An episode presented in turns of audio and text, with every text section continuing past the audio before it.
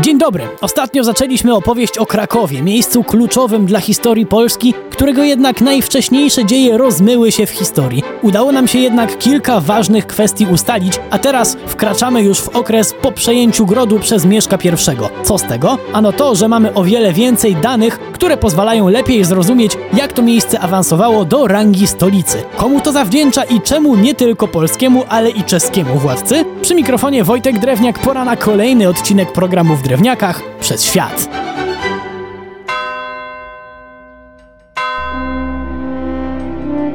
Mieszko I przejął Kraków pod koniec X wieku i od razu praktycznie dało się wyczuć zmiany również w zabudowie. Czemu? Ano bo jak Mieszko I to również chrześcijaństwo. Bardzo szybko pojawiły się pierwsze kamienne budowle, naturalnie związane z nową religią. Na zwierzyńcu kościół świętego Salwatora i rotunda Najświętszej Marii Panny w miejscu, które miało stać się w przyszłości absolutnie kultowe. Tak jest, chodzi o wzgórze wawelskie. No ale dobra, mimo że to było średniowiecze, to nie samą religią się żyło. Bardzo ważne były też pieniądze i opcja obrony przed wrogiem. To też powstała wieża, która łączyła obie funkcje. Była skarbcem i zbrojownią. Oczywiście gród przyciągał też kupców, jednak na zupełnie inny poziom wbił Kraków po roku tysięcznym.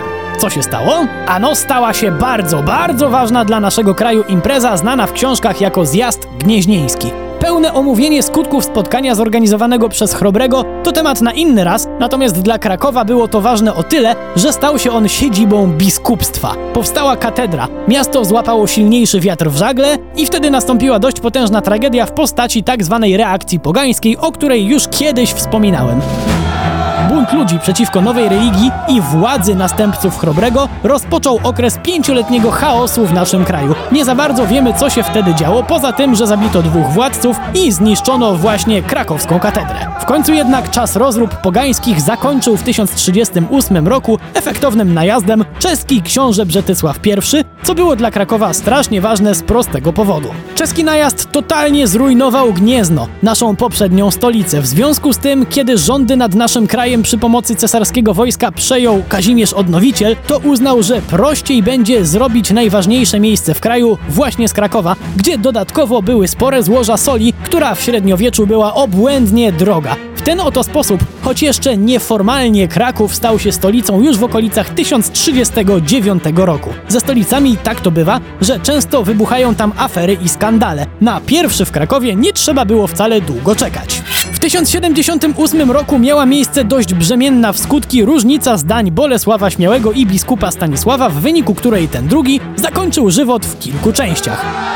Opinii publicznej nie za bardzo się to spodobało i do samej genezy konfliktu może jeszcze kiedyś wrócimy, natomiast z innych ciekawszych rzeczy, to przy tej okazji ze źródeł możemy się też dowiedzieć, że wówczas w miejscu dawnego grodu stał już dumnie pałac. Kolejne ważne wydarzenie związane z Krakowem miało miejsce w roku 1138 i tu już chodzi o kwestie ogólnopaństwowe. Otóż w tymże roku 1138 na tamten świat udał się Bolesław Krzywousty, który jednak spodziewając się tego, spisał wcześniej chyba najważniejszy w naszych dziejach testament.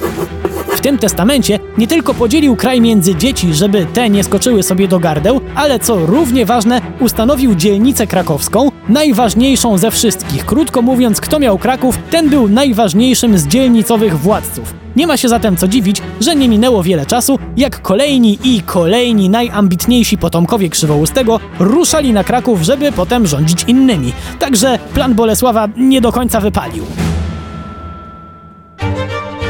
Nie zmienia to jednak faktu, że miasto samo w sobie się rozwijało i to rozwijało tęgo. Powstawały nowe zabudowania na czele z nową katedrą wawelską. Tam zresztą przeniesiono szczątki pociętego biskupa Stanisława, który w międzyczasie awansował na świętego. Jednak relikwie nie były jedyną cenną rzeczą w tym budynku. W skarbcu katedralnym przechowywano też koronę i berło, czyli insygnia królewskie. Innym ważnym miejscem, które powstało w Krakowie tamtych czasów, była szkoła katedralna, najbardziej prestiżowe miejsce do nauki przed powstaniem Akademii Krakowskiej. Była tam też imponująca biblioteka, w której jednak wbrew stereotypowi średniowiecza przetrzymywano nie tylko księgi związane z chrześcijaństwem. Dla Terencjusza i Owidiusza też miejsce się znalazło. W międzyczasie kwitł handel, również ten międzynarodowy. Kraków był łakomym rynkiem dla kupców z Niemiec czy Holandii. Sporo było też ludności żydowskiej. Wszyscy żyli obok siebie we względnym pokoju, jednak w pewnym momencie beztroska skończyła się równie niespodziewanie jak słynny krakowski hejnał. Jednak o najeździe Tatarów i dalszych losach Krakowa opowiem już w kolejnym naszym spotkaniu. Przy mikrofonie był Wojtek Drewniak. Do usłyszenia.